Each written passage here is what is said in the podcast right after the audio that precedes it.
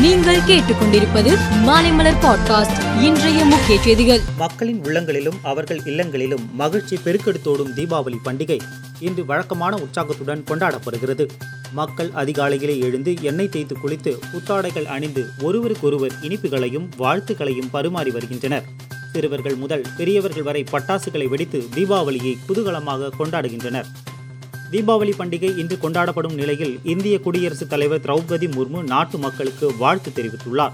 தீபாவளியின் ஒளி நம் அகம் மற்றும் புற அறியாமை இருளை அகற்றும் ஞானத்தை குறிப்பதாகவும் ஒரு தீபத்தைப் போல நம் வாழ்வில் ஆற்றலும் ஒளியும் பரவட்டும் என்றும் பின் தங்கியவர்களுக்கு உதவும் மனப்பான்மை மக்களின் மனதில் ஆழமாக வளரட்டும் என்றும் குடியரசுத் தலைவர் வாழ்த்து செய்தி குறிப்பில் குறிப்பிட்டுள்ளார். மேலும் குடியரசு துணைத் தலைவர் ஜக்தீப் தன்கர் பிரதமர் மோடி மற்றும் பல்வேறு தலைவர்களும் வாழ்த்து தெரிவித்துள்ளனர். வங்கக்கடல் பகுதியில் நிலை கொண்டிருந்த தீவிர காற்றழுத்த தாழ்வு மண்டலம் புயலாக வலுவடைந்திருக்கிறது. இதன் காரணமாக தமிழ்நாடு புதுச்சேரியில் இன்று ஓரிரு இடங்களில் இடி மின்னலுடன் லேசானது முதல் மிதமான மழை பெய்ய வாய்ப்புள்ளதாக வானிலை ஆய்வு மையம் தெரிவித்துள்ளது. நாளை முதல் இருபத்தி ஏழாம் தேதி வரை ஓரிரு இடங்களில் லேசானது முதல் மிதமான மழை பெய்யக்கூடும் என தெரிவிக்கப்பட்டுள்ளது. கோவையில் கார் வெடித்து ஒருவர் உயிரிழந்த சம்பவம் தமிழகம் முழுவதும் அதிர்ச்சியை ஏற்படுத்தியுள்ளது. இறந்தவர்களின் வீட்டில் ஏற்கனவே தேசிய புலனாய்வு முகமை அமைப்பினர் சோதனை நடத்தியுள்ளனர். அவர் உளவுத்துறை கண்காணிப்பிலும் இருந்து வந்துள்ளார். எனவே இந்த சம்பவத்தின் பின்னணி குறித்து போலீசார் தீவிரமாக விசாரித்து வருகின்றனர். தமிழகம் முழுவதும் பாதுகாப்பு பணிகள் தீவிரப்படுத்தப்பட்டுள்ளன.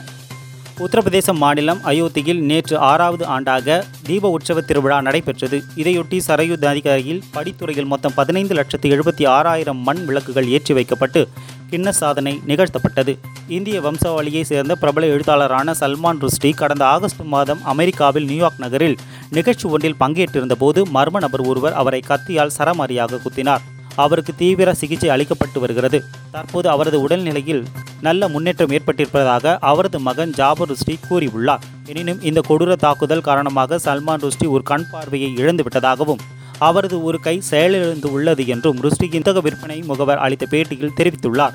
டி டுவெண்டி உலகக்கோப்பை தொடரில் நேற்று பாகிஸ்தான் அணிக்கு எதிரான ஆட்டத்தில் இந்திய அணி கடைசி பந்தில் த்ரில் வெற்றி பெற்றது.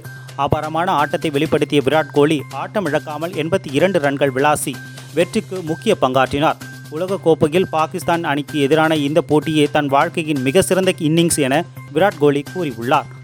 டி டுவெண்டி உலகக்கோப்பை தொடரில் பாகிஸ்தான் அணிக்கு எதிரான ஆட்டத்தில் இந்திய அணி வெற்றி பெற்றது.